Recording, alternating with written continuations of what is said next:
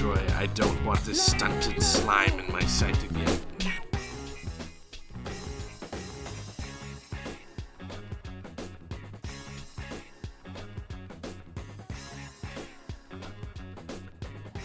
as well as episode 8 the last jedi to get us primed and ready for uh, next week.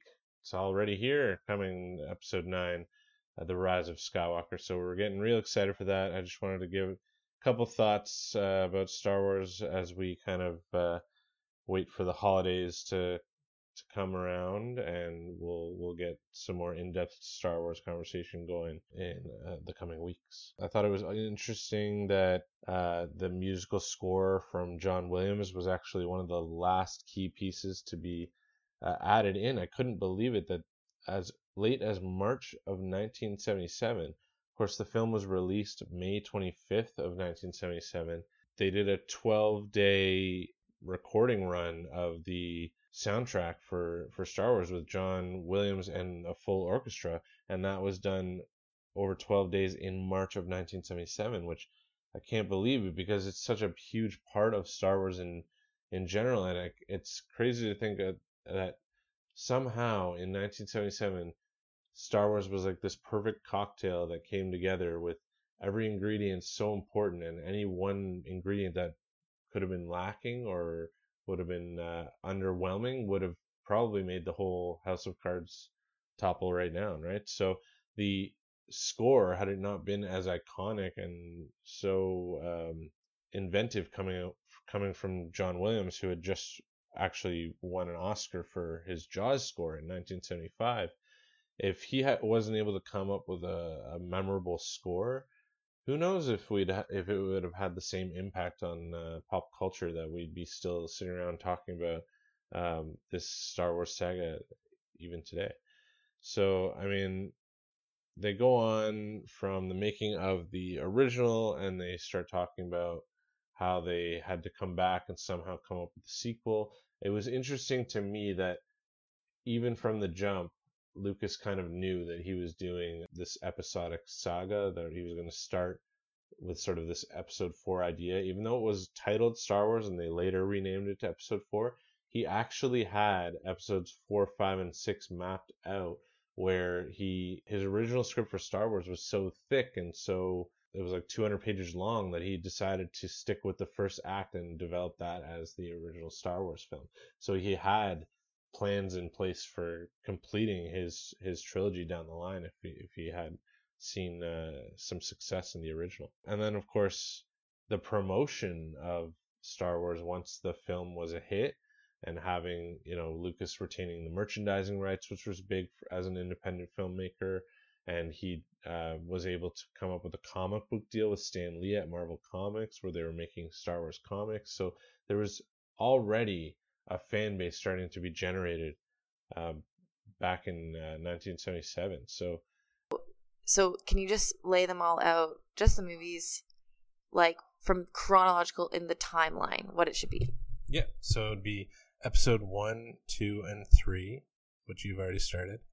And then you'd probably go to Solo because that's a young Han Solo.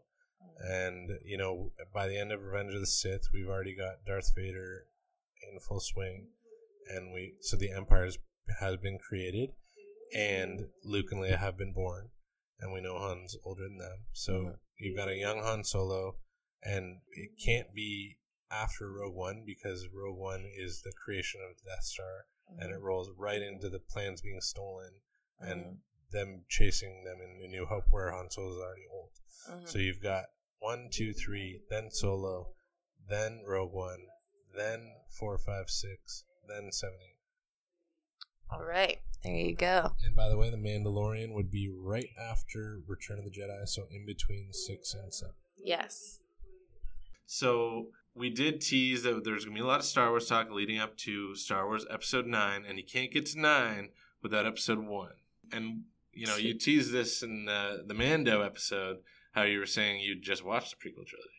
I did, I did. And you know what? Yeah, back to that. I love I love Queen Amidala's story and also Palpatine. So it's so cool. They're both just doing this whole "we're not who we are," but she reveals it. He doesn't at the end. I don't know how people. I I And no. I know Jar Jar end? Binks is the worst. I know. What does every Star Wars saga film have at the beginning that kind of lets you know this is going to be a special? Almost like a a recap of the time you've missed in the world of Star Wars. That's right. The Star Wars crawl.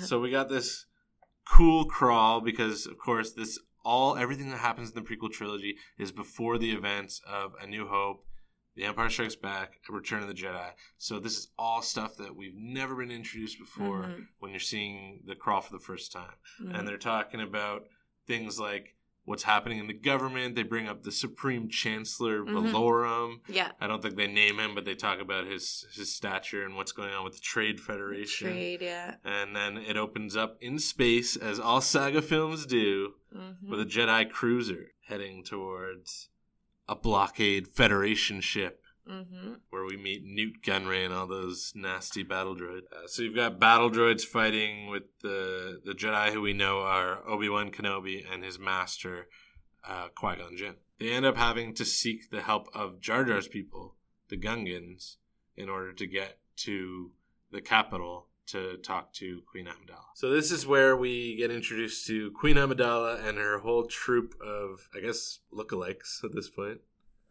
Yeah, her handmaidens. Her handmaidens, that's right. Mhm. But this ain't the Handmaid's Tale. When they do eventually escape Naboo, they have to they their ship I think gets hit, Mhm. and they so they're trying to rescue the queen, and they have to land on a mysterious planet of Tatooine, which is we all know our favorite dust ball planet of A New Hope. Dust ball. Yeah. So it brings us back to familiar territory, and we start to get some OT vibes when they're on Tatooine, and and they basically the queen urges that one of her prized handmaidens or one of her top handmaidens go with them to secure a new hyperdrive engine for the ship. Sneaky moves. Some sneaky moves. There's some interesting references, like they encounter Anakin for the first time Mm-hmm. where we're seeing not what you'd expect from the deadliest force in the galaxy in a little innocent boy named Anakin Skywalker. Oh, he's like this genius. He, like, he created C3PO. That's right. Builds his own droids. He's like he's a great little pilot for a little kid of his age. I know. And he's even competing in pod races. Uh. you know, he's a wide-eyed boy who just doesn't know treat- anything outside of Tatooine. And he even says to Qui-Gon, he's like, no one can kill a Jedi. And then Liam Neeson has this great dramatic moment where he goes, I wish that were so. Foreshadowing. Yeah, and R two actually, yeah, for sure is there because he calls three PO naked, doesn't he? He's like, you know, you're naked. That's right. Each uh, from the jump when they first meet, he's already chirping three PO. But yeah, there's something about this boy. I guess you Yeah, can see so things before they happen. so much so they take him back to the uh, committee, and they and Liam Neeson says, "I'm gonna train him. I will train the boy. I will train the boy, no matter what you say, Yoda." That's right.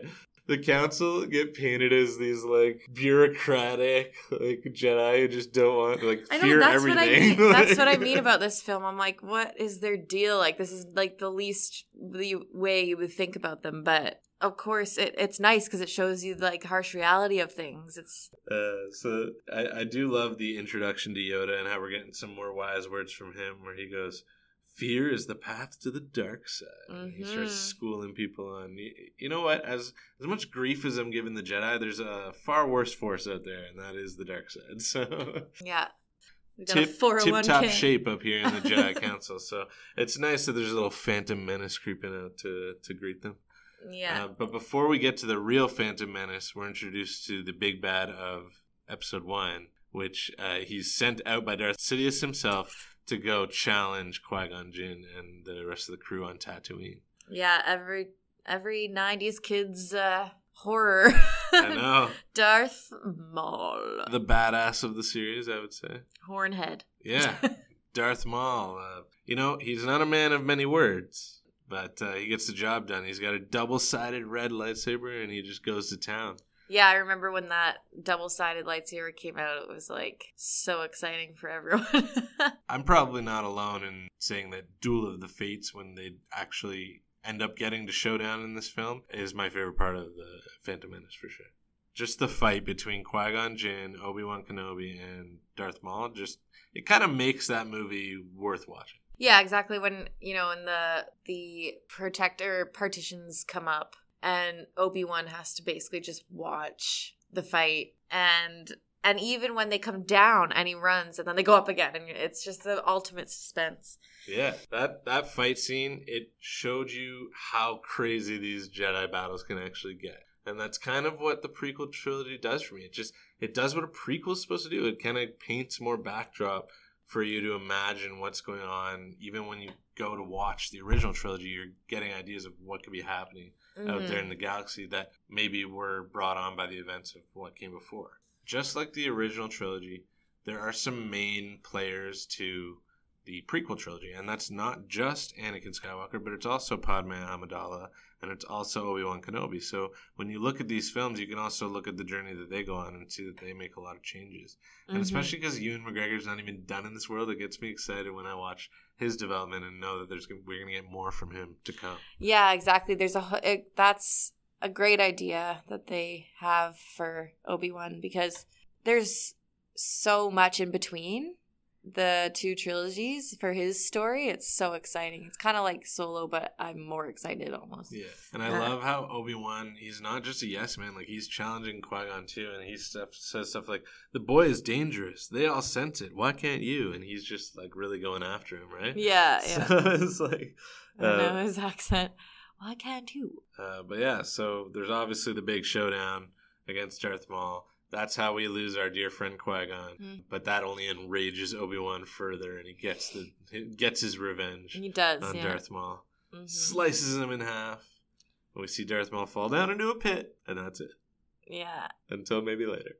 Until maybe. As far as uh, 1999 goes, it, that was the end of Darth Maul. But uh, we all know Ah. that if you're following along in the series and you end up making it solo, we get a tease that he's still alive. Yeah, that's true. But that's years later. That's closer to the uh, original trilogy time.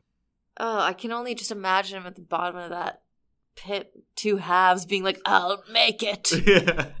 and then he does. Well, if you think about it, I mean, it was Darth Sidious that pulled all the strings, but he was a pretty menacing villain as well. Yeah. So, and then is that how that film ends? And we move. So after Duel of the Fates, which is a great number by uh, John Williams, that score Mhm. is just Yeah. incredible. That's another thing too. I mean, there's all there's all sorts of positives to get out of watching another episode of a Star Wars saga film. It's not just like oh the Jar Jar was annoying. There's so many great like features to watching Star Wars that Yeah. I think they all kind of amount to something that is pretty special. Yeah. So they go, they take out Maul, and then of course, in the sky, Anakin Skywalker's uh, learning his flying chops more by taking out the Trade Federation ships and the droid, the droid army, right? So he's he's helping by Anakin stay in that cockpit. Okay, I will I'll stay in this cockpit. I'll oh fly yeah, to I space. forgot. And he flies So- up to space. Yeah, so I mean, they they kind of take out the droid army. Once you take out the blockade droid control ship, all the droids drop, and uh, I, I get Wakanda vibes when I watch that back now. When I watch them fighting on Naboo, it's it's like they're fighting in, in Wakanda. in, Yeah, uh, I get that for bit. or. Infinity War, sorry. So then you've got the big parade where they're all celebrating. I don't know why. There's still a Dark Lord of the Sith out there, but they're all happy that they won the battle. They haven't won the war. And uh, Supreme Chancellor Palpatine, now as it is, has begun his true journey throughout Mhm. this prequel trilogy. And I noticed how he walks by in the, the Oh, parade. we'll be watching your career with, great, interest. That's right. Gonna be crazy. Yeah, so that's why I think, well, definitely the Phantom Menace is alluding to Darth Sidious because they do say at the end of the movie, always two there are, no more, no less, a master and an apprentice. But which was destroyed, the master or the apprentice? Mm. Phantom Menace. So the whole reason why we have Star Wars out there in the galaxy is because of this guy, Darth Sidious. And the attack continues Mhm. with some clones. and you kind of open up not open up but pretty soon into the film kind of get introduced to the the clones original so That's right, the OG. And Mhm. I, you know, I was thinking about this. We mentioned it when we were talking about the Mandalorian. And I actually don't think even Jango Fett is a true Mandalorian. I think he's just rocking the armor. Yeah, well, I mean, obviously the the stormtroopers are him. I mean, I'm sure anyone out there listening who's uh, really big into the canon of Star Wars will will jump in and, and correct us to probably Yeah. say that I don't think he's he's got like the gear, the jet, the jetpack, the the Mandalorian armor, but I think he got that from someone, maybe from bounty hunting. Like I don't think he is a Mandalorian himself. No, I don't. I don't think so either because he has a human son. We Well, find that, out. that's actually one of his clones too.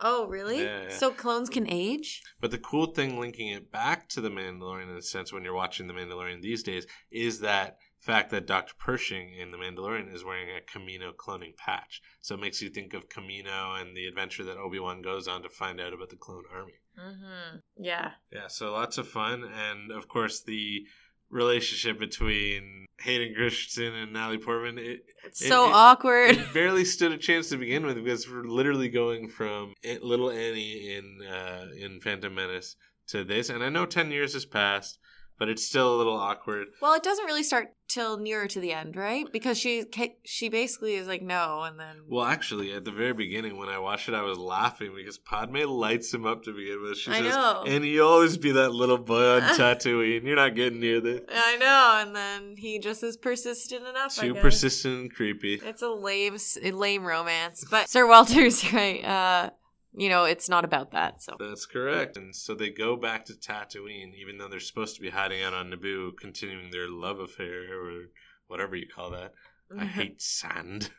But uh, yeah, so they end up on Tatooine because he wants to go save his mother from a vision that he had where his mother's not doing so hot, and he's right. Turns out his force visions are correct, and he stumbles upon Lars Homestead, which is Luke's hometown, Luke's Luke's home. moisture farm of his upbringing. yeah, because Luke gets the shit end of the stick. That's right. He gets stuck there on Tatooine because his dad's an overlord. yeah. So um, Anakin's interrogating Cliegg. Turns out, you know, Watto sold Shmi to Cliegg Lars, and then Lars freed her and married her because they fell in love. Uh, so then they couldn't save her from the Tusken Raiders, I guess, who stole her weeks ago, and she's been stuck in the Tusken Raider camp. Anakin finds out, loses his mind, unfortunately, doesn't save his mother, and then murders the whole camp. So dark side's coming out. oh man.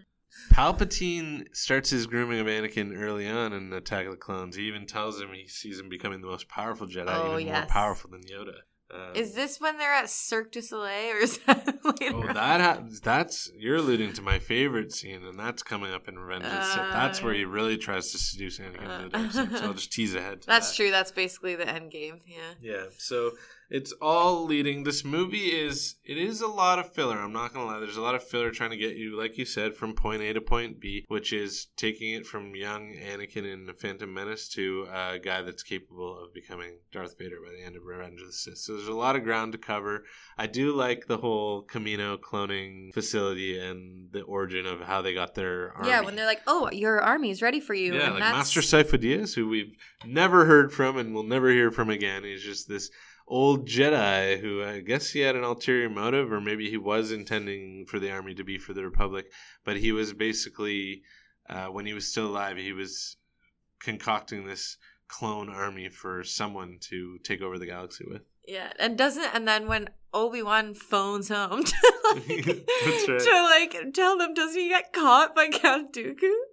He's So- like, warning, warning, and Count Dooku's like, actually, I'm here. Like, how does he get caught in like the? So he actually goes on his own adventure following Jango Fett. So what happens is they have a little battle on Yeah. Kamino, and but Jango Fett was just trying to peace out because he knew that Obi Wan was on his tail. Mhm. So then they have their battle, but then he ends up tracking Jango Fett in kind of a reverse way that Boba Fett tracks them in the the team to Cloud Mhm. City on Bespin in The Empire Strikes Back. Mhm. So it's kind of like a reversal there where Obi Wan tracks him to Geonosis, where you have the whole capture and then Anakin and Padme get captured and they do the whole arena battle. yes, And that's actually where we encounter those three different creatures.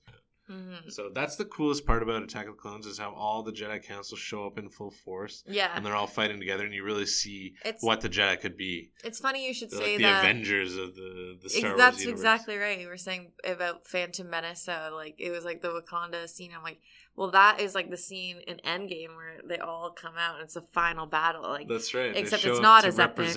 Yeah. save Obi Wan and all, all the exactly, rest. yeah. No, it's cool.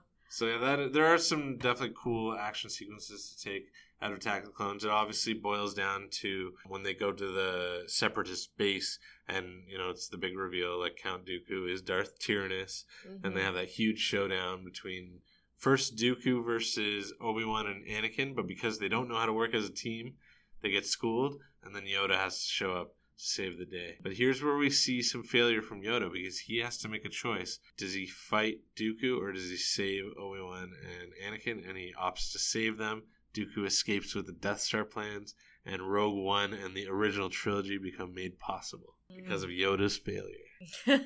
And that's why he's always schooling people on failure every time we meet him. has not lived it down. so that was Attack of the Clones.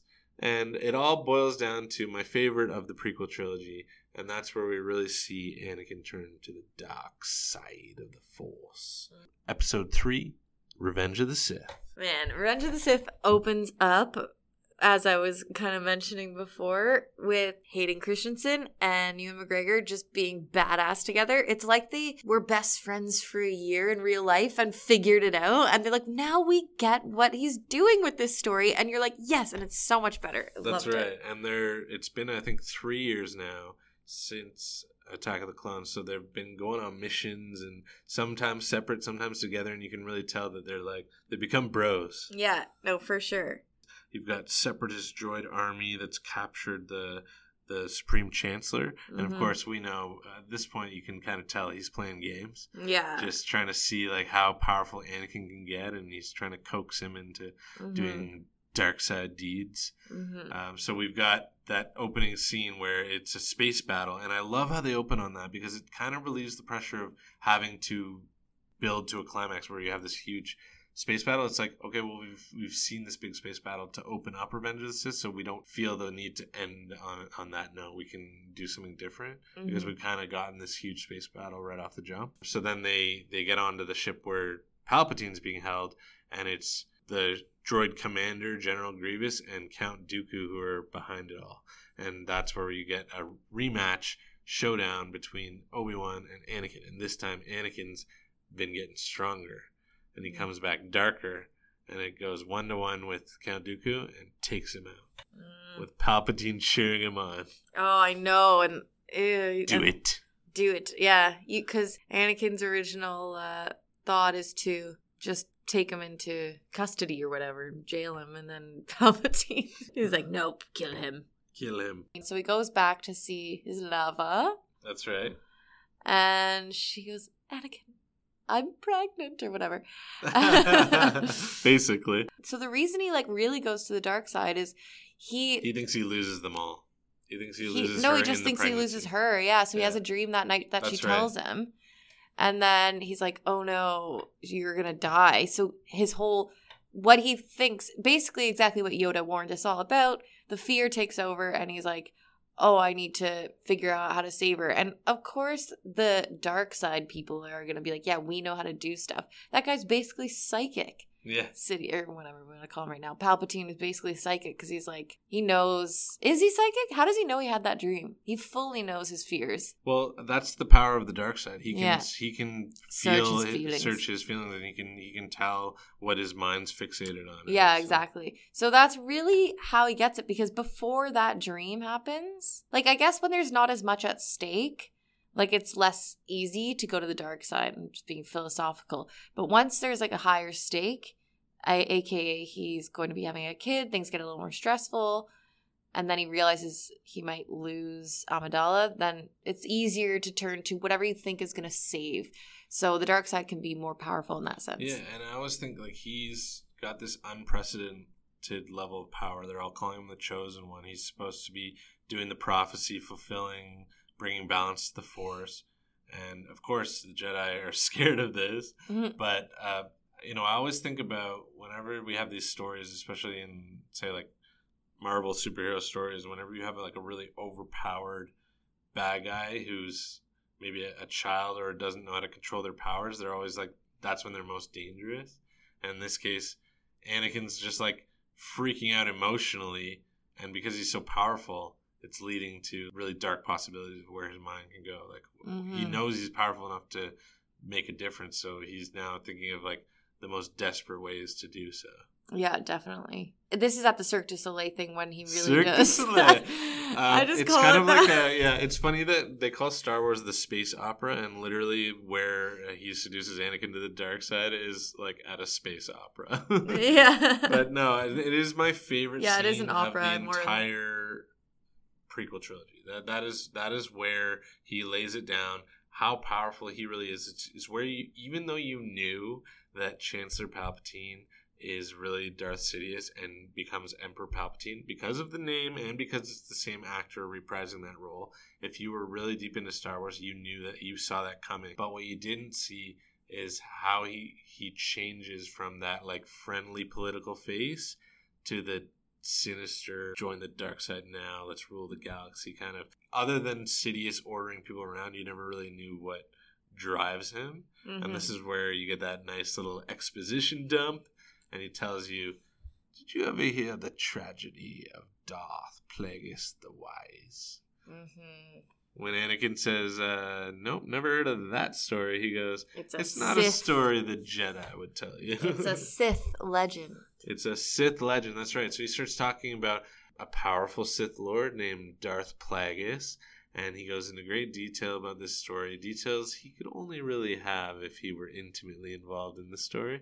He's talking about how Darth Plagueis trained an apprentice, and Darth Plagueis was so powerful with the dark side that he became able to cheat death and essentially create life, or even bring people back from the brink of death, or save people from dying. And so he ends this great speech, this monologue, if you will, with uh, the fact that uh, he says, ironic, he was able to save others from death, but not himself, because he claims that the apprentice murdered him in his sleep. And we all know by this point he's implying he was the apprentice to Darth Plagueis, and he is in fact Darth Sidious. So that is Mhm. the big reveal. Even though you kind of sensed it, it was really cool in how they pulled it off.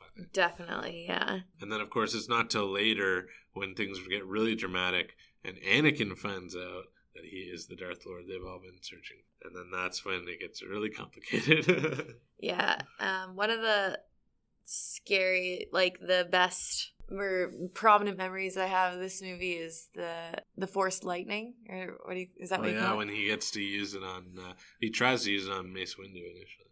Yeah, and he and it backfires onto his face, and then it's like That's how he gets that's disfigured. That's how you look like Gets that. Thanos' face. Yeah. yeah, exactly. That is so epic. And the way he laughs when he's doing the force lightning, oh, he, he is he's good at that.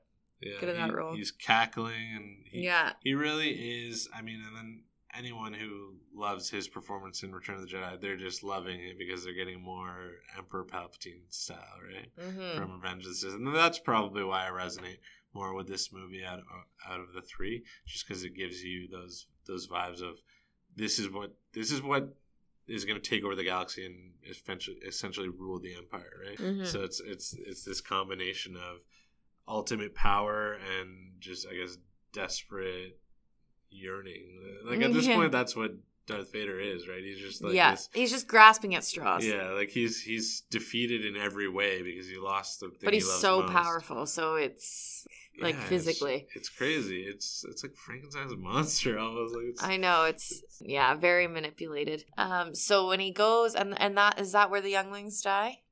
So first he goes and wipes out the younglings, and then he gets ordered to go and wipe out the separatist leaders. hmm And that's when Obi Wan goes to Amidala and is like, he's gone to the dark side.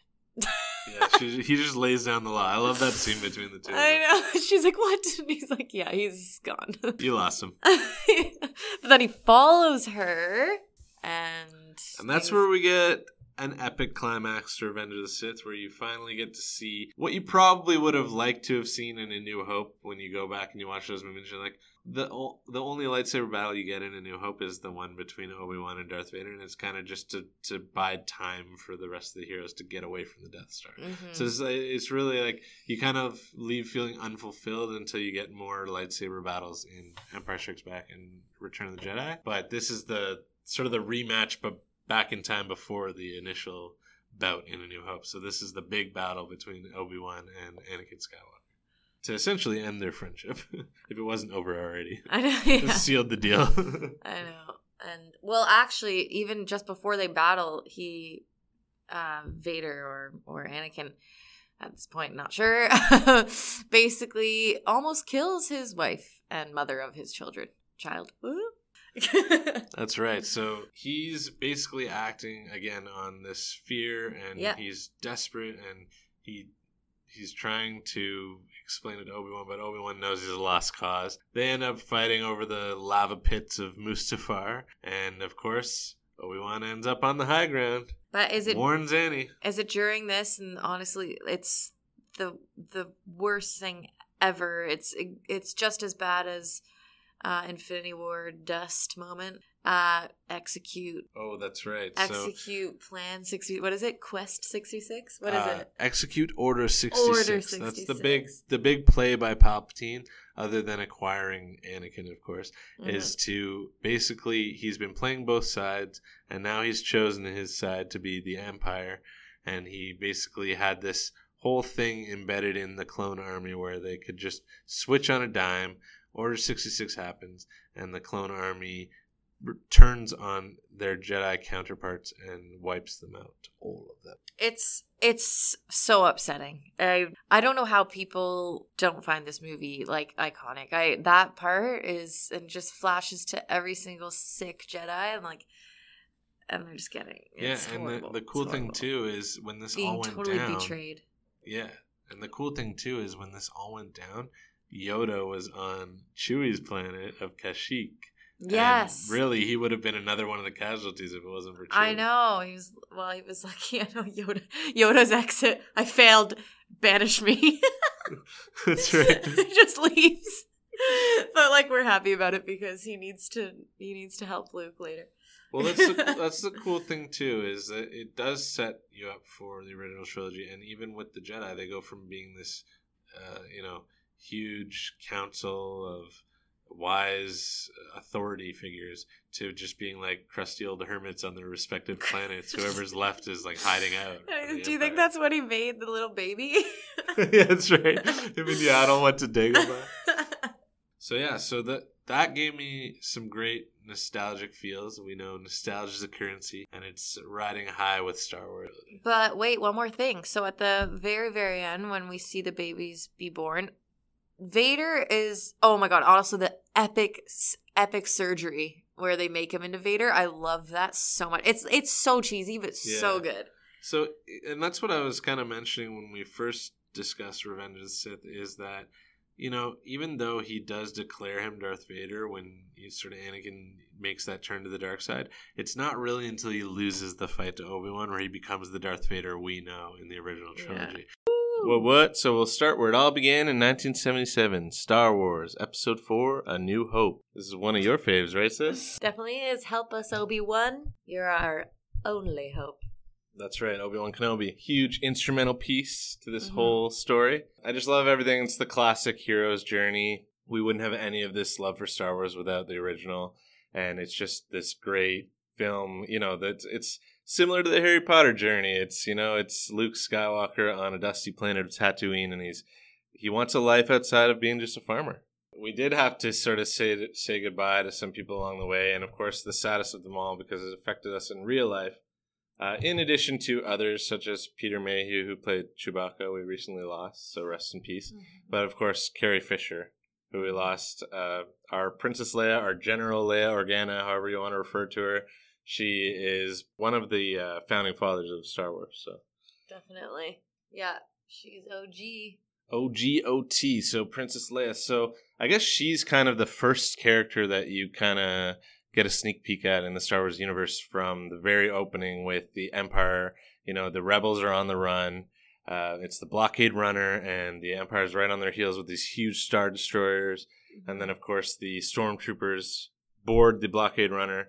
But that first shot of any of our heroes is just a glimpse of Princess Leia crouching down. You already mentioned it Mhm. earlier up top, where she's crouching down with R2D2 and she's trying to give him the secret message that the Death Star plans that will take down the Empire or at least uh, ignite this this trilogy and give the rebels a new hope. When, of course, the plans do get away from the Empire's assault, it's by way of our trusty droids that carry us through the entire saga, all nine episodes. C3PO, R2D2, they've got the Death Star plans and they crash land on Tatooine Mm, that's for me where the world building takes off because they like they love to revisit Tatooine throughout Star Wars Yeah. mythology, and it's such a it's like that underdog planet. It's not governed. It's like the outlaw planet, right? It's Yeah. the like where where it really feels like the wild wild west, even out in outer space. yeah, totally. The the inciting incident really would be for I guess Luke to discover the uh, Leia's hidden message in within R two when he's just doing his chores, cleaning the droids,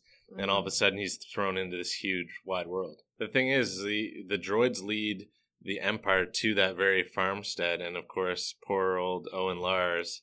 You know, I always say that wizard's just a crazy old man, but. Uh, you know him and his wife Beru they don't have a chance against the empire when they they come to look for the droids. So uh, that that that's really the thing that forces luke to just join the cause because now that he's learned that there's more to his background and his history he knows a bit about his father being in the clone fighting in the clone wars with the obi-wan kenobi and he's all kind of excited by that but at the same time he's still grounded to Tatooine with uh, his life there and his chores.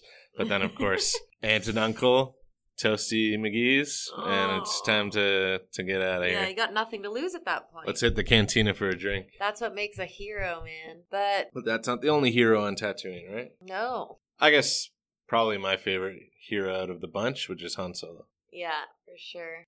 Long before the days of Maclunkey, um, it was Han Solo that shot first. When uh, the first time you sort of meet him, he's sitting in the bar and he's just secured the deal with uh, Luke and Obi Wan, and then you find out what kind of guy he is because there's bounty hunters looking for him on behalf of the cli- crime lord Jabba the Hutt from Mm. the the ruler of Tatooine, so to speak, or the because Tatooine is mainly ruled by the underworld. Greedo comes looking for Han Solo, and of course Han shoots first. Special editions they kind of tweak it to look like he was just doing it out of self defense, but we know Han he's a bit of a scoundrel, and if if his life's on the line, he's going to shoot first. So Yeah, he has allegiance to no one except himself. that's right. So we see Han go on this epic journey of discovery, so to speak, finding a cause, finding love in a way. So Mhm. there we go. We're kind of off on our adventure, and it it doesn't go exactly as planned. I mean, they're trying to get uh, to get back to Alderaan, I think, but they realize that it's gone. Like they want to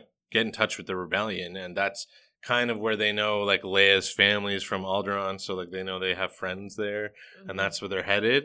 But of course, I think Obi Wan senses a disturbance in the Force, and then it's uh, it's game over for Yeah. Alderaan. So It's course change. yeah, so I mean, you've got Leia now, who's captured by the Empire and being interrogated on the Death Star by uh, both Darth Vader and Grand Moff Tarkin.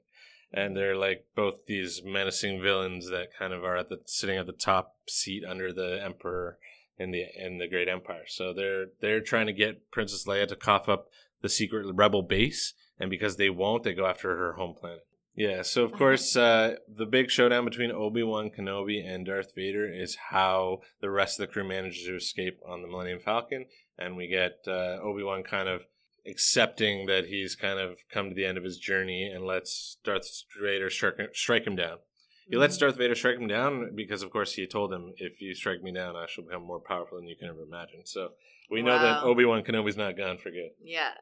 and then from there, and that's also why I really can't wait for this I Ewan know. McGregor series on. Disney Plus because it's going to be a limited series, but it's going to be a, a one more story with Obi Wan, probably most likely set in between Revenge of the Sith and A New Hope, where he's kind of just having to stick on close to Tatooine and close to Luke and make sure that he's Yeah. okay. You know what I mean? It's really like there's so much his storyline is like abundant. Like it's just so exciting. It's coming at a good time, I think, to learn more about the gaps. For sure, and especially because the nine episodes will be done, the Skywalker saga will be over, and this will be kind of just like some of the other characters get a moment to shine. Like now, it was uh, it was pretty cool to see him back as well. So then, just to wrap up a New Hope, basically, it doesn't even come back.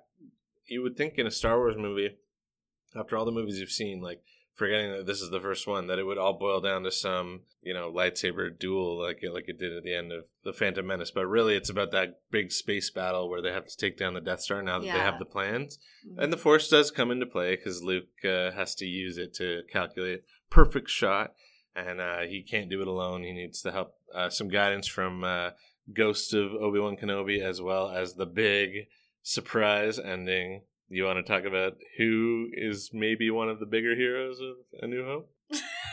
Woo! Let's blow this thing and go home. Han Solo. Han, okay, but it's always Han.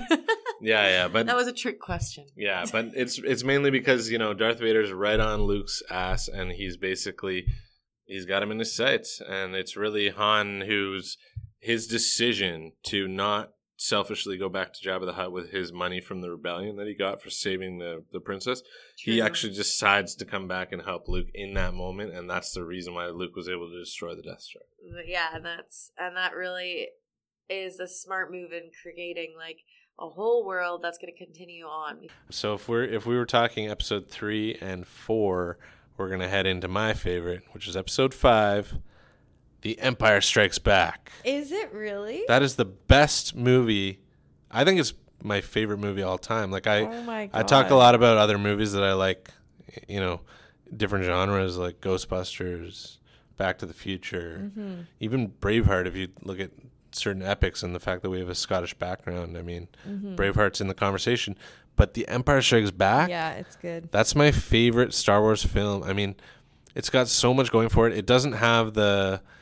There is a certain magic to A New Hope. I'll give you that, where it's mm. like the hero's journey and it's all like happy ending and you know everyone gets their moment. hmm The Empire Strikes Back. That's almost like if you're looking at the Marvel movies, like Infinity War. Like that's just it's got dire ending to it. It's like it's all darkness. The Last mm-hmm. Jedi is kind of dark as well. Mm-hmm. That's the one as I was growing up that kept sticking with me emotionally because there's so much going on with the characters. I mean, they're really if you look at like the Last Jedi being about failure, that's like a central theme. It's pretty much the theme of Empire Strikes Back as well, mm-hmm. where all of the main titular heroes, you know, Princess Leia, Luke Skywalker, Han Solo, they're all being put through the ringer. I mean, Han mm-hmm. Solo gets frozen in carbonite indefinitely. Like it's like, like you don't know what's happening oh with him. Like when that, and then of course I'm going to use the the I word, that iconic line of "I love you." I know. it's great. Uh, they knew when they came back with uh, Empire Strikes Back in 1980, they needed a storyline to be uh, a little better, a little uh, different from the first. So they got Irvin Kershner to come in and direct.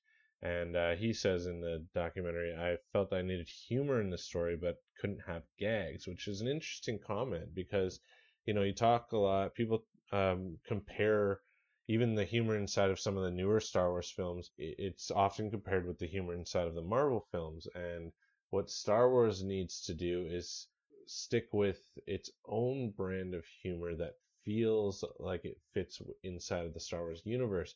Because the more uh, you have sort of uh, meta humor jokes and gags coming through that feel too modern or just uh, not very Star Wars like, then that can easily pull you out of the film. I think they've done a decent job up to this point of uh, balancing the humor and trying to make it uh, more Star Wars like, but I do know that that's one of the major complaints of some of the newer films is that some of the humor doesn't land or seem like it fits Star Wars. So it was interesting to hear Irvin Kershner talk about the humor used inside of The Empire Strikes Back, which is actually my favorite of the uh, original trilogy, and the fact that he knew that it was such dire stakes, it was such a dark tone in Empire Strikes Back compared to A New Hope that he knew he needed a little bit of humor to break that up, but that he couldn't just go for traditional gags and jokes. He needed humor to feel more organic and fit inside of the Star Wars universe, which I thought was pretty cool. and we have uh, Billy Dee Williams, of course, being introduced inside of The Empire Strikes Back. And uh, he he mentions in the documentary how it's always interesting to create a character that's a sort of dual character, and uh, I I like how he talks about understanding the dynamics of uh, Lando Calrissian how he's this smooth talking sort of scoundrel type who's gone legit and now he's running his own city, uh, Cloud City on on Bespin. So he's got these kind of responsibilities, and then he, he's got his um, ties to his friends of the past, including Han Solo. So where does his where do his loyalties lie as far as uh, helping out his friends in their time of need, or looking after his his other responsibilities in Cloud City, and of course the Empire overshadowing it all. So it's it's really crazy to think about the character work that really went in uh, into making these films as classic as they are. All these characters have these tropes that play off each other so nicely, and they all kind of feel like the mythology is earned, and it feels, you know, you can see the inspiration uh, from from the mythologies of the past when that went into developing Star Wars. So, do you think that if we watch The Return of the Jedi, and then we watch all 10 episodes of Mandalorian, and then we watch The Force Awakens, that's going to be seamless?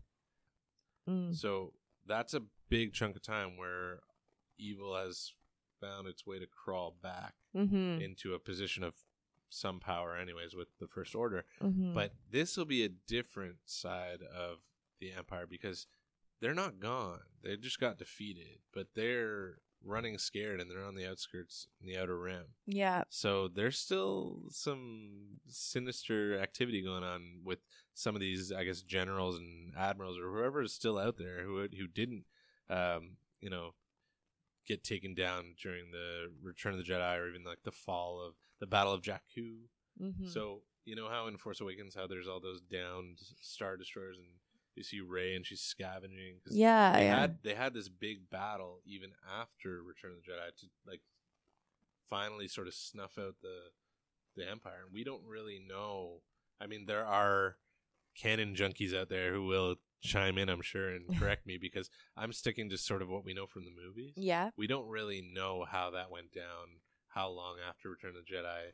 You know, Mhm. there's still Empire lurking out there in the galaxy. It's gonna be interesting to see how the Mandalorian, who's like this bounty hunter looking figure who looks like Boba Fett, Yeah. and we don't know much about him, but he's wearing the Mandalorian armor, and he's kind of we don't know if he's a good guy, we don't know if he's a bad guy. It'll be interesting to see how he like interacts with either heroes or villains inside of Star Wars. Yeah, I hope- I think it'll tell us more of that story then. That'll be really interesting. Yeah, so that'll be cool. I So you watched Return of the Jedi. So was there anything that stood out to you that was just like, oh, I'm so happy that like you know we're we're still getting Star Wars or the I just wonder, uh, Jabba the Hutt as a character. oh right. d- do you find him scary? Did you find him scary when you first? Obviously now, probably not. But I think as a kid, Jabba was scary. I mean, he's pretty gross, and in Return of the Jedi, I mean, that was the first time I was introduced to him.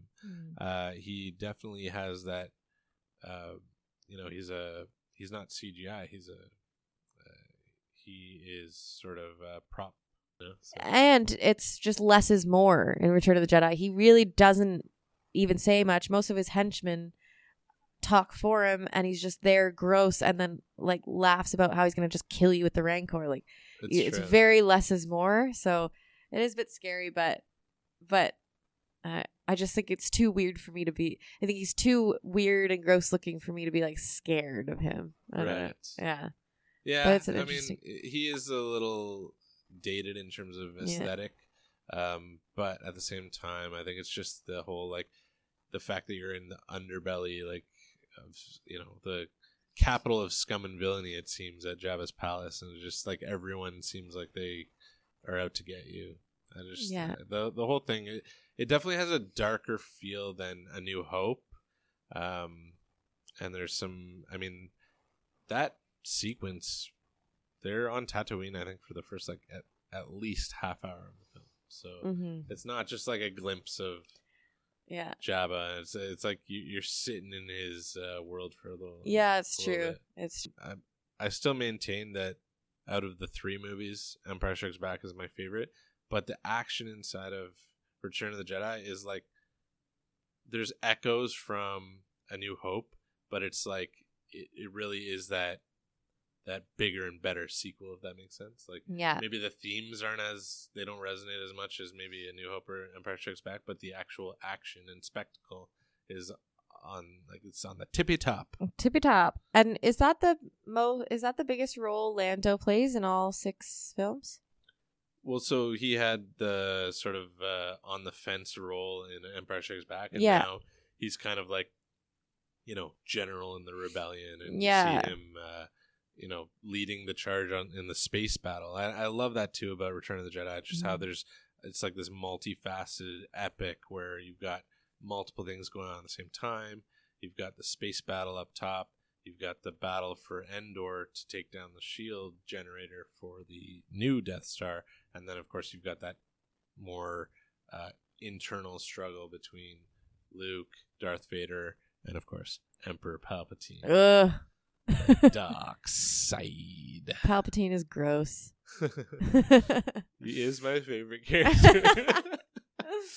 I just can't stand his face. He's just like um, Thanos. It's just a gross, evil face to look at. Such a great villain. I Ian know. McDiarmid just crushes in that role. I don't know. Like there's, it, like we were saying before, how you know Darth Vader is the deadliest force in the galaxy until you're introduced Yes. the Emperor and Yeah. you realize Till you realize, who the oh, real master. Darth is. Vader's not scary. He st- instantly stops being scary when Palpatine enters. Yeah, he's sort of reduced to uh, his apprentice, Yeah. his minion. and you realize you realize so much it's that maybe he doesn't really really truly to his core believe all this but palpatine does like he is evil to the core he's Oh, the yeah. dark side One hundred percent. uh, and and then he realized darth vader could have been the light side Yeah, and it's one of the reasons why I go back to Revenge of the Sith, and I love some of the themes inside of there because it sets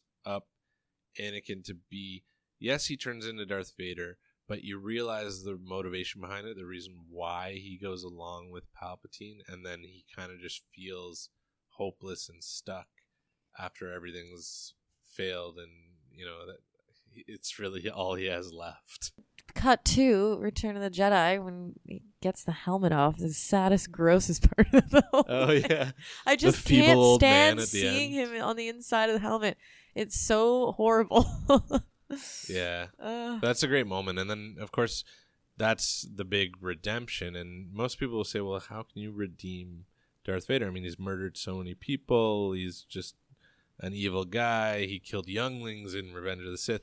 Redemption for me is not necessarily uh, it, in the eyes of the rest of the galaxy. I'm pretty sure everyone still condemns Darth Vader for what he did. It's more so just the um, the redemption of there's still a human side to this monster. of course, yeah. And that uh, Luke was able to get that closure or that resolution Yeah. with his father. exactly. It's not for everyone. I don't think anyone else would have cared. But yeah.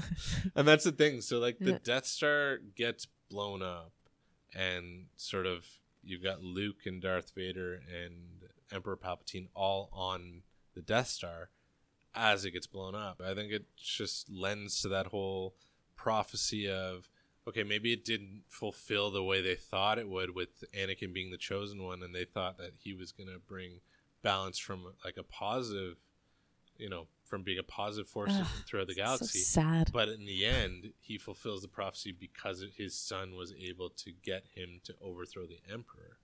And so it still ends up achieving the balance that they were all sort of hoping to achieve. And speaking of carrying on, I mean, now we're into episodes seven, eight, and nine, and we've had a nine episode saga of this Skywalker story, right? So, yeah.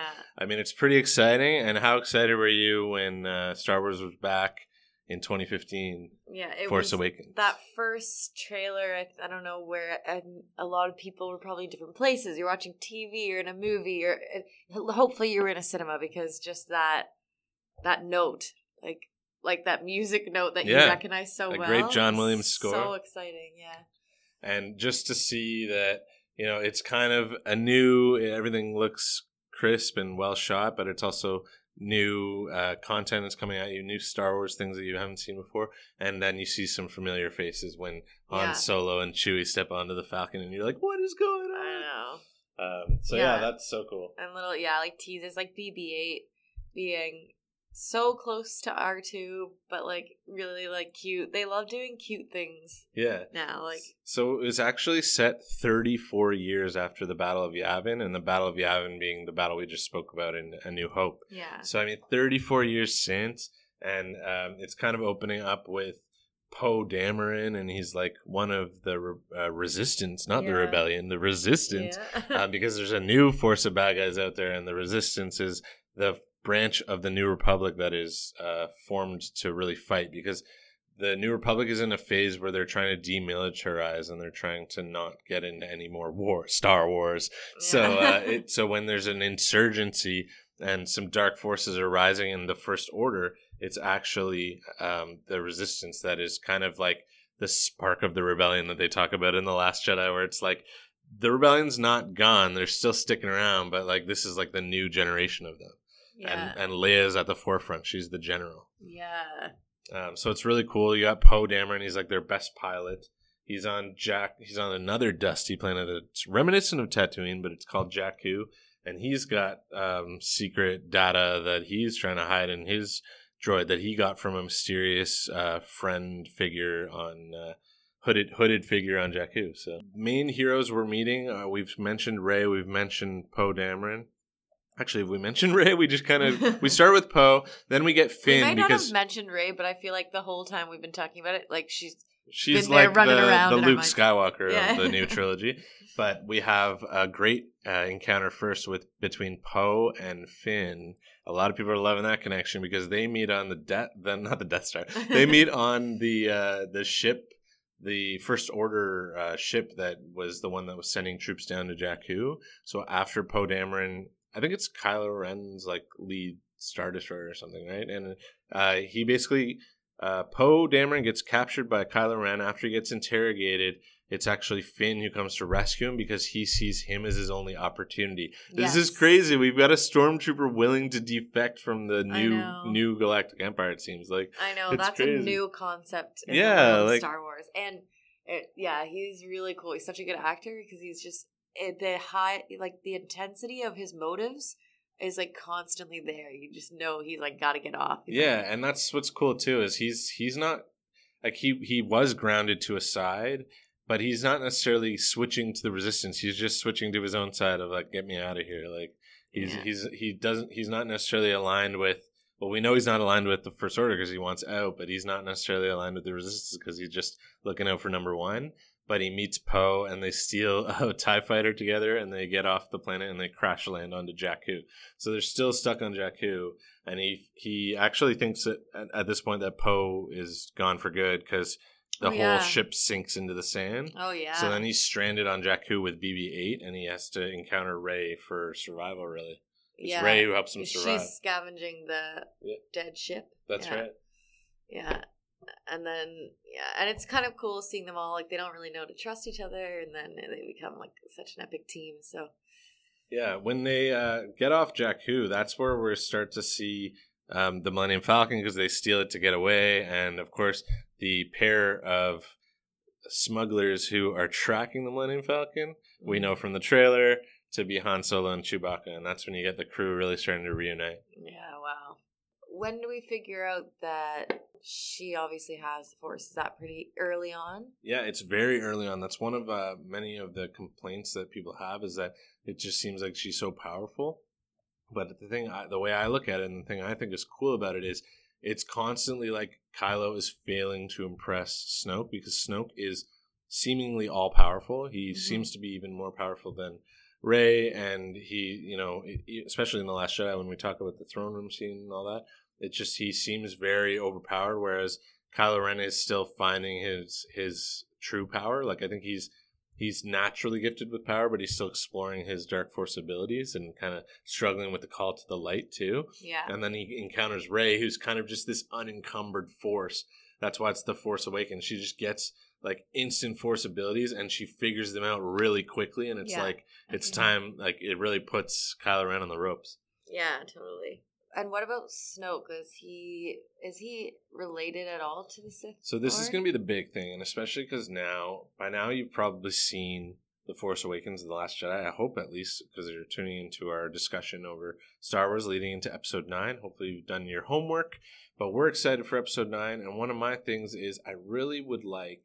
There was never a necessity for the Emperor Palpatine to be explored further inside of Return of the Jedi because he filled a certain purpose Mhm. but once that sort of genie's been out of the bottle, it's like he becomes quickly um, one of the overarching forces behind Star Wars, Mhm. and they explore that inside of the prequel trilogy. So they really doubled down on Emperor Palpatine. So why do we care about Snoke? I mean, other than the visuals, other than the storytelling aspect of he's the master of Kylo Ren, why do we care about him at, in an overall uh, mythology sense? Are they going to try and connect him to anything else as they try and wrap up Episode Nine and and draw connections to the prequel trilogy and the original trilogy? Are they going to try and paint a little bit of backstory as to how Snoke became as powerful as he did? Because Mm. really, at this point, he's just uh, acting as like a placeholder for the Emperor. Yeah, right? it's very true. It's very true. and we kind of know that they've teased Palpatine's return in Episode Nine. When we head into the climax of Force Awakens, that's where it's so glaring that we're we're right back where Star Wars began, and this feels very familiar because they introduced Starkiller Base, Mhm. which is actually just a bigger version of the Death Star. But to those people that are really going to be sticklers for the story, I would have to just remind you of the Return of the Jedi, how they they're right back at it trying to build another Death Star. They're not going anywhere. They're tr- they're trying to put Death Stars together, blow up planets, man. Like that's what that's what the dark side's all about. like Blowing up planets. Yeah.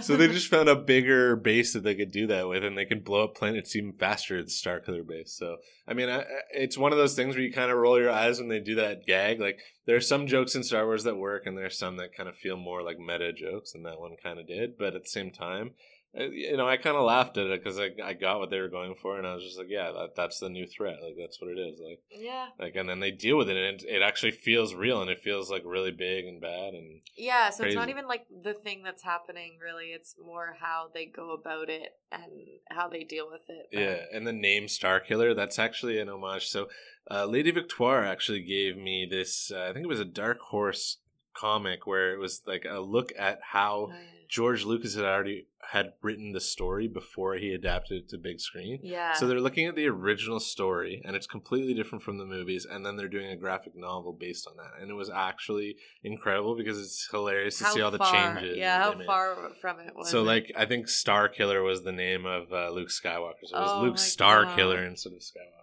So well, I mean, cool. and then they use they use that as like an homage when they named the Starkiller base. So yeah, yeah, so they go and they have to blow that up, and it's very Star Wars. And the thing is, it's starting. It's one of three, and I think it gets different as the movies go on. And yes, the Last Jedi has a lot of echoes, but those echoes are the ones that I love.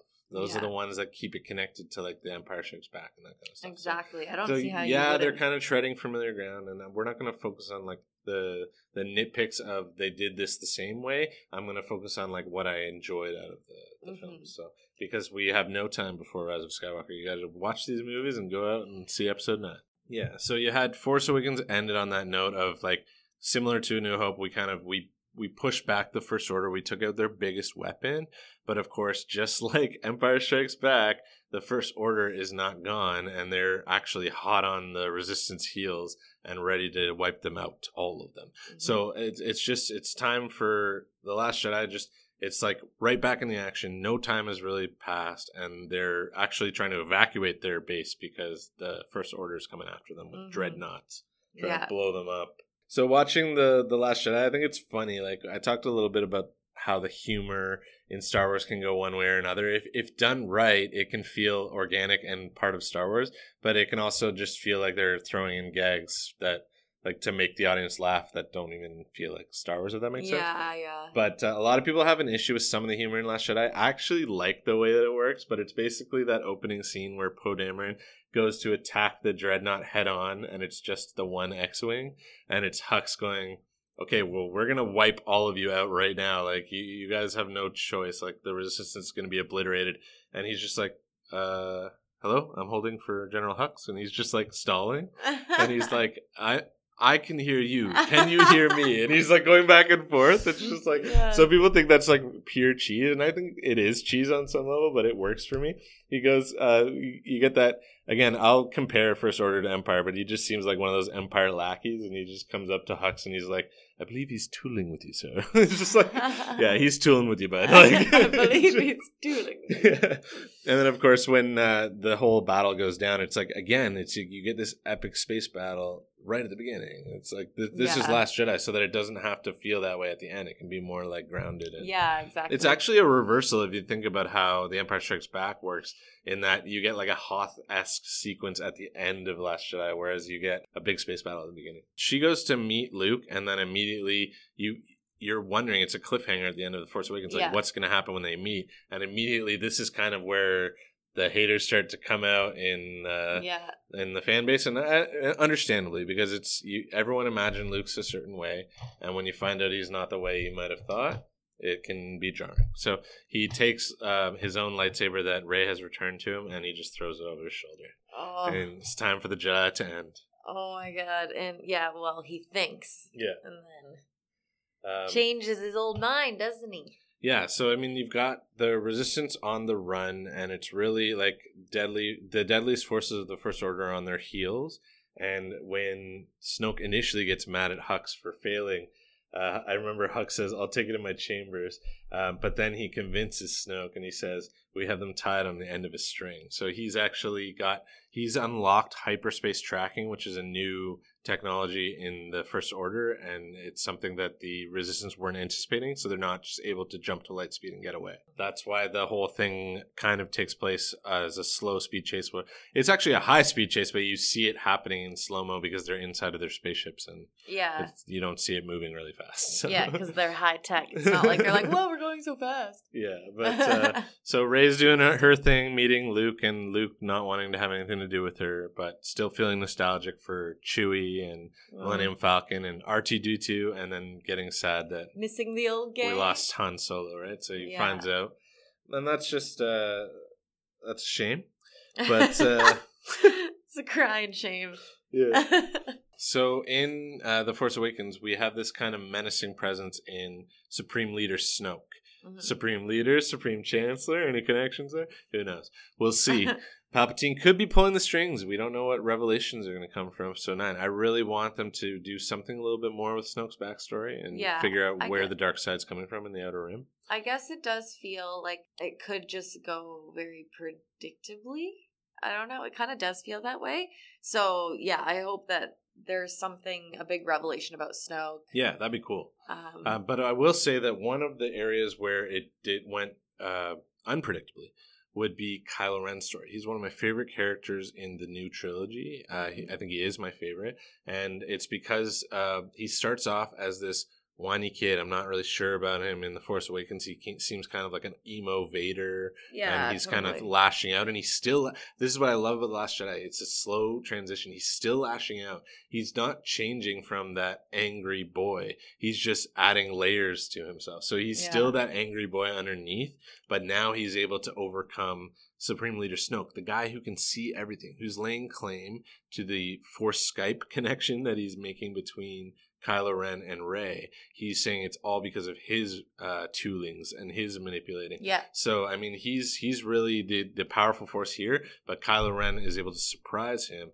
yeah, Where it's that lust for power I was talking to you about before when we were talking about Return of the Jedi, where uh, Palpatine is so he's got this lust for power that he thinks he sees the end of the finish line, but he doesn't see the other manipulations going on. He yeah. thinks he's so bullheaded, like he can see Kylo Ren's fixation, but he's also using his power to focus on Rey's thoughts. So he's got a duality there where he's got to read both of their minds at the same time. yeah. And Kylo Ren uses that to his advantage because he's twisting both of his fingers in and in his mind, twisting the lightsaber. Where uh, Snoke thinks, okay, I've got Rey here. I'm forcing Kylo Ren to execute her. The lightsaber's right in front, and now he's turning it to execute her. yeah. But this is what I love. We get moments of him in Force Awakens when he takes out his own father, Han Solo. This is where Ky- Kylo Ren uh, his acting, Adam Driver's acting, comes into play because you don't really know in that moment what he's going to do. gonna do. If yeah. you didn't know the spoiler of, hopefully you didn't get spoiled on Han Solo's death. yeah. But um, like for me, it was a complete surprise, and I didn't know if he was in that moment if he was going to go through with it. And that's kind of where we are when he's coming to kill Rey, and you're like, is he going to do it? But he's actually turning, an, he's turning Rey's lightsaber at the same time he's turning his own, yeah. and and uh, Snoke's just in his throne, like, yeah, he's doing it. Like I can see it. I can read her mind. She's fearful. I can read his mind. He's going to kill her. And because he he switches right in that last second to igniting the other lightsaber, not his own, and that's what slices Snoke in half. I think that's and probably he's no longer just a child in a mosque. Yeah, he's probably that's probably my favorite Last Jedi scene where and then and then it's kind of a little tip to Anakin all over again too because it's he surprises you but then he surprises but then he's not really surprising us because he goes okay let's take over Yeah. and it's like okay you- are you still think- bad Yeah, you think he's redeemed himself, but Yeah. it's not a redemption arc at this point. It's just like a survival uh, thing. It's kind of like what we were saying before, how Finn would just wanted to survive. He didn't necessarily say, "Let's join the resistance." He was No. just trying to get off the the ship, right? Whereas Kylo Ren just wants to get out from the clutches of Snoke, and he has his own ambitions, and he wants Rey with him at his side. I think he really does love Rey, yeah um, but he just like well doesn't- that's what I mean it just reminds me of Anakin and yeah, it's Amidala. Anakin and Amidala like all over again. it's so true because he's like struggling with like the light and the dark and then you know you think he does something good I love the argument that people make when they're trying to hate on Last Jedi. They think, "Oh, he's just a, a nephew killer. Like he just wanted to kill his nephew." I was like, "You missed the point in that movie." Like I've I've heard that argument, and like that is not the thing to nitpick here because you missed the point. Like he reacted out of fear because he saw like the worst thing, even worse than the original trilogy. He saw like the darkest the galaxy ever gonna get, like down the road, and Yeah. he didn't want to be a part of that. So Mhm. he was like thinking, and he's like, "What have I done? Like I ignited my lightsaber. Like that was dumb." And then no, it's uh, too late. Like you've already started the Oh, war. yeah. wow So Kylo Ren and the Knights of Ren, he actually takes some of the students with him yeah and burn down the temple. So we there are actually characters out there from the current trilogy that we haven't even encountered yet. We're probably going to encounter in Episode Nine when we see like the Knights of Ren. Maybe they're coming back for Kylo. Maybe they're going to try and join him, or maybe they want to kill him. Like yeah who knows? But like they're part of this story too. Um, so that's the cool thing about J.J. Abrams returning for the Rise of Skywalker is that he's going to wrap up some of the storylines he started in the Force Awakens. Mm. But just to touch on the Last Jedi, uh, Kylo's character because he is my favorite. It's not just the showdown with Rey. Uh, he gets his moments leading up to that where he ponders actually pulling the trigger on his own mother, Princess Leia, on the ship, and he actually hesitates and he doesn't. So there's still like moments where he's, you know, that's that's a very light side instinct. It's not like you know, it's he's at that moment he's not fully immersed in the dark, or else he would have pulled yeah the trigger. totally Um, so I mean, and then of course the ship still gets attacked, and Princess Leia gets uh, blown out the uh, the explosion of the ship, and then this is where we find that yes, she is powerful like Luke, and she has force powers too, yeah and she pulls herself back from space. I mean, that's pretty cool. yeah that was wild And like, there's also this little moment of foreshadowing as she's floating in through the ship. She actually cuts through the hologram of Snoke's ship, and you see Oh, her go through the middle of his ship, the, like the hologram of his ship. that's, That's such a cool moment because we know there's going to be probably the most epic shot, single shot of the movie for me was when uh, Holdo decides to sacrifice herself to save the rest of the resistance as they go down to the rebel base on Crait. So I mean, there's that great shot of just like a single fire. It's like she used hyperspace as like a, a sniper bolt yeah and like just punched through, through. Snoke's ship, and it was the coolest thing ever. So you want to come at me, all you haters out there who want to explain in science fiction terms why that doesn't make sense? Well, I got news for you. Star Wars is not really a science fiction property; more so, it's a fantasy property. Yeah So that's true definitely there's fantasy. science fiction elements, but it's fantasy first, and, and you just got to buy some of these moments that they dish out to. check Um, out uh, Sir Walter's Twitter for a lot of different like perspectives. You're always talking to people about their opinions Yeah. on there. And of course, we can't Doc Doom. forget. We cannot forget the re- reunion between Luke and a a special little green guy.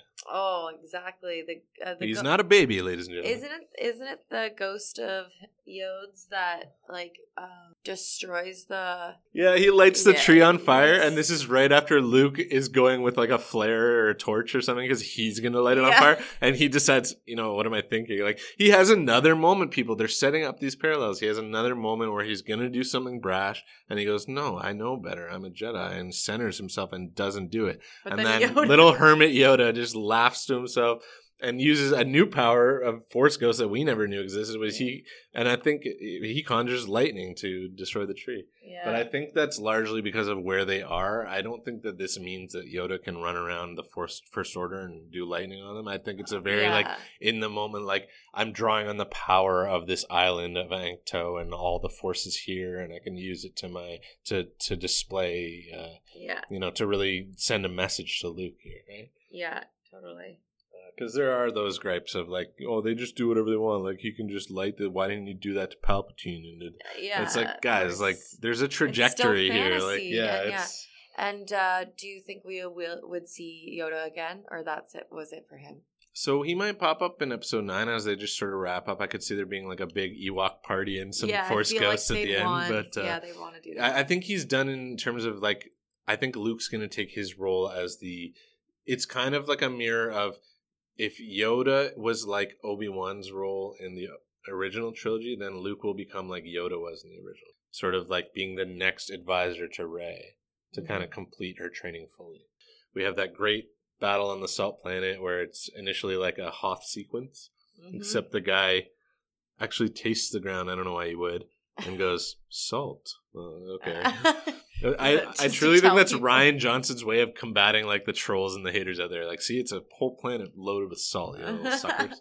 Um, what would they call it in the review? The dusty Salt salt, dust. salt, when the dust. salt dust settles Yeah, when the salt dust settles. So now we're back on this salt plain of Crait, and that's where the old decommissioned rebel base that the First Order didn't know about was hiding. And that's kind of like the interesting dynamic between Holdo and Poe in this movie is that Poe is still like the hotshot flyboy. He thinks he knows best because in the beginning, he's so desperate to take out the dreadnought that he actually sacrifices like all of the bombers in the fleet and like most of the resistance fleet just to get that done.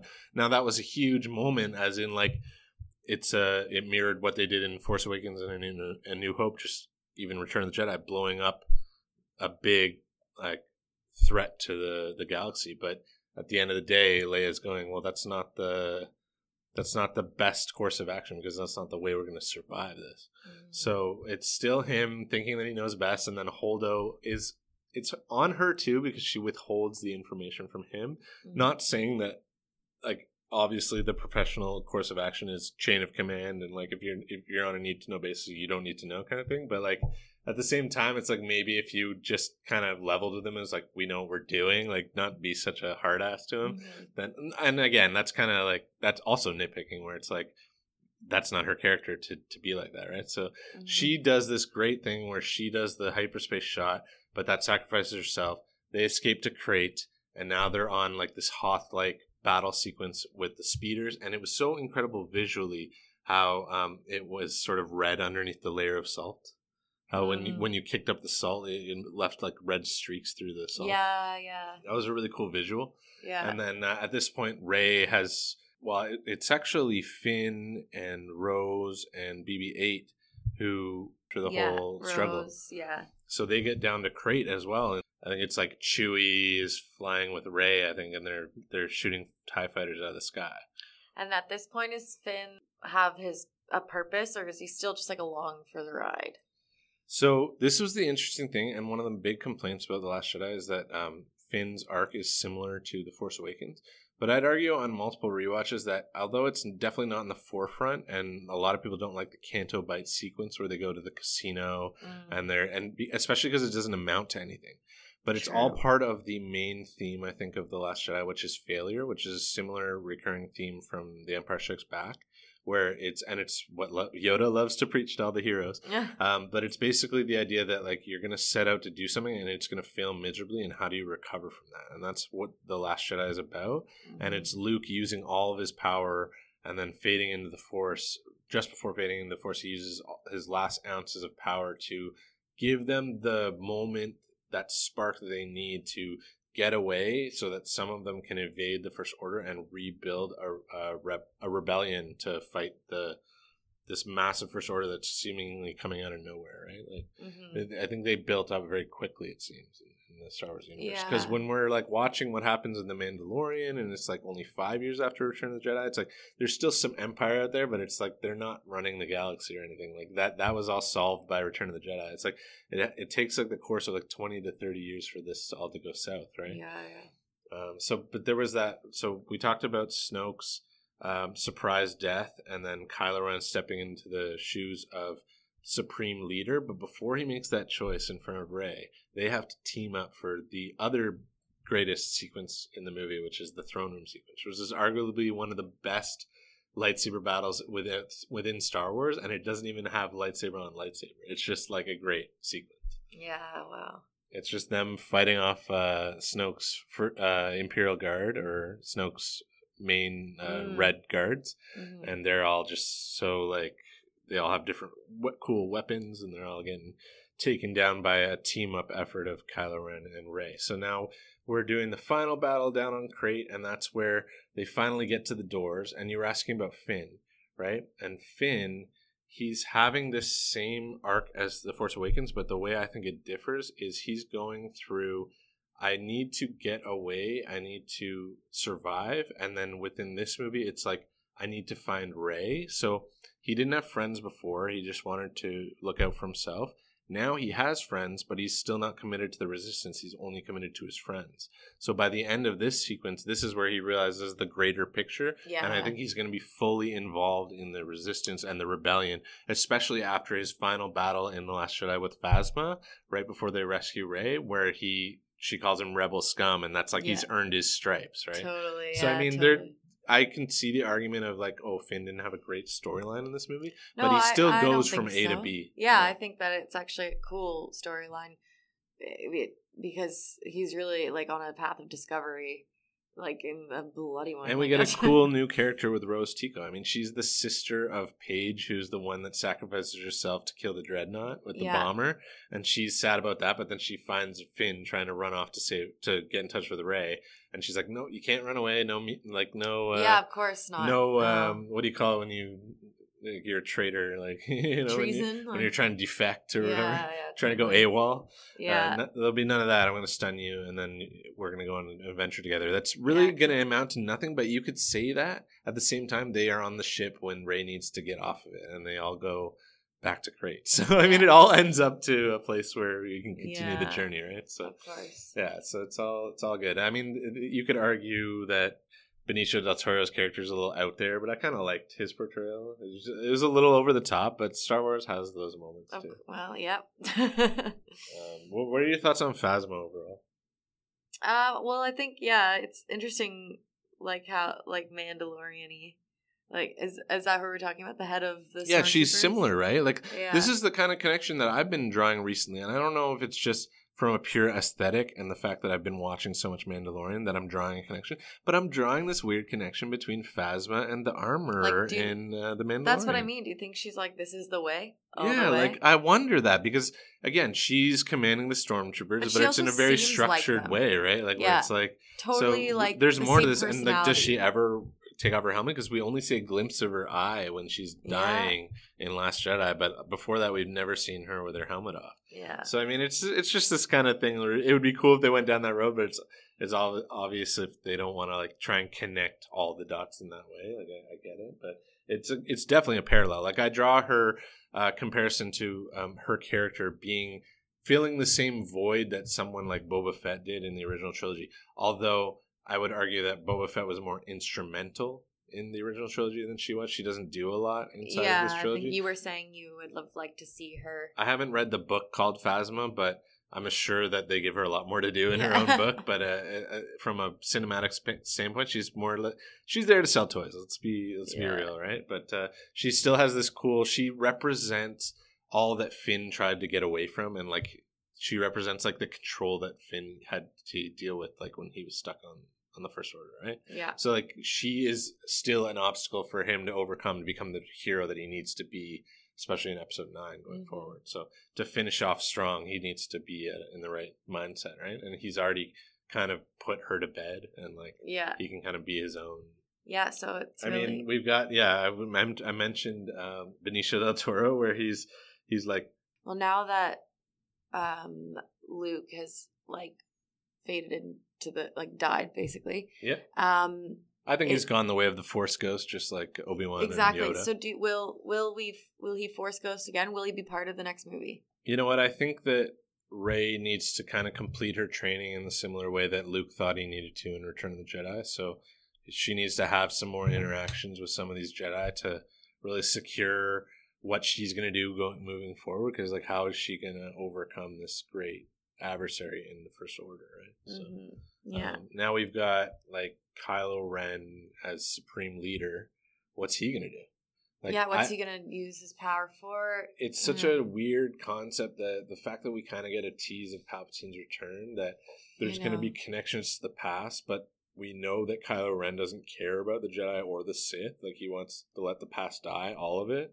So he just wants to like rule his own way and not really care about any of the like pre-constructs that like Yeah. exist within Star Wars. So it's going to be interesting because is he going to be desperate to find more power that he needs to dive into the Sith a little bit, or like 'cause Yeah. there's an idea out there that we know Rey's a nobody as of Last Jedi. A lot of people like that choice that she doesn't have parents that are connected in bloodline in any way to the Yeah. Skywalkers. That she's just like a nobody that anybody can become powerful. That it's a it's strong symbolism there. Yeah. I agree on that level, but I also think wouldn't it be cool if there was it went deeper, there was a deeper connection to why to she's Sith. involved in the story, Yeah. and that maybe Palpatine was tinkering with the Force. Maybe True. he really did. If they, I would love a mention of the tragedy of Darth Plagueis the Wise. I would love yeah, that would be um, amazing. them to to really prove or reveal that Palpatine did learn from his master and that he knows how to cheat death or create life. And if he were able to create a, an entity out of the Force, I remember a Star Wars theory, like a fan theory, where they thought even Anakin, because he didn't have a, uh, father, he was just born of Shmi, Mm. kind of like in a Jesus esque way Yeah, yeah. um, that maybe it was Palpatine all along that manipulated the dark side and Wow, like, yeah. had him created. Mhm. Um, so that would be a cool idea, but i imagine they just made that about Rey, and they made her her a product of his, or like a clone or something, or if she had clones, yeah. like in a parallel to Last Jedi, where she goes down into the pit, and in Empire Strikes Back, Luke goes into the tree and sees himself in the Darth Vader mask. In the Last Jedi, she sees herself a million times in the mirror, kind of like a Harry Yeah, Potter totally. mirror, right? was- So, uh, so yeah, we got some predictions there for Star Wars Episode Nine: The Rise of Skywalker. I just finished uh, all my rewatches, and I'm gonna focus on my little Palpatine trilogy that we just Yeah, discovered, which is uh, uh, Revenge of the Sith, Episode Three. We've got Episode Six, Return of the Jedi. That'll set, prime you up perfectly for Palpatine's return in Episode Nine, The Rise of Skywalker. yeah. Rise. We hope that we've gotten all you Do it. so excited for the Rise of Skywalker. Oh man, it's gonna be insane. Gonna be Either wild. way, I could be completely wrong, and we'd have a completely different podcast next week. But uh, all right, well, thanks again for listening, and Squibbling Rivalry out. out.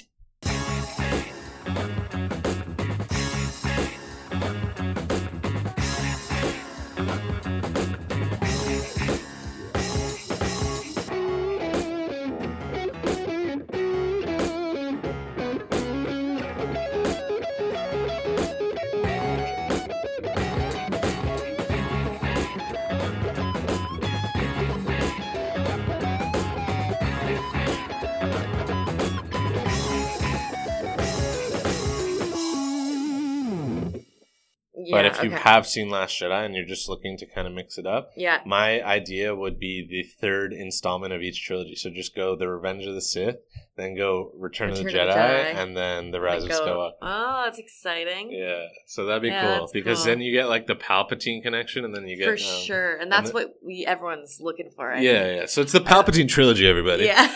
yes. I just coined it right there on Squibbling Rivalry. Shout out to Daddy Palpatine. Daddy Palpatine. Yo, Daddy Palpatine, you're coming on the show? No, that's just too don't. far. Yeah. This is a family channel, guys.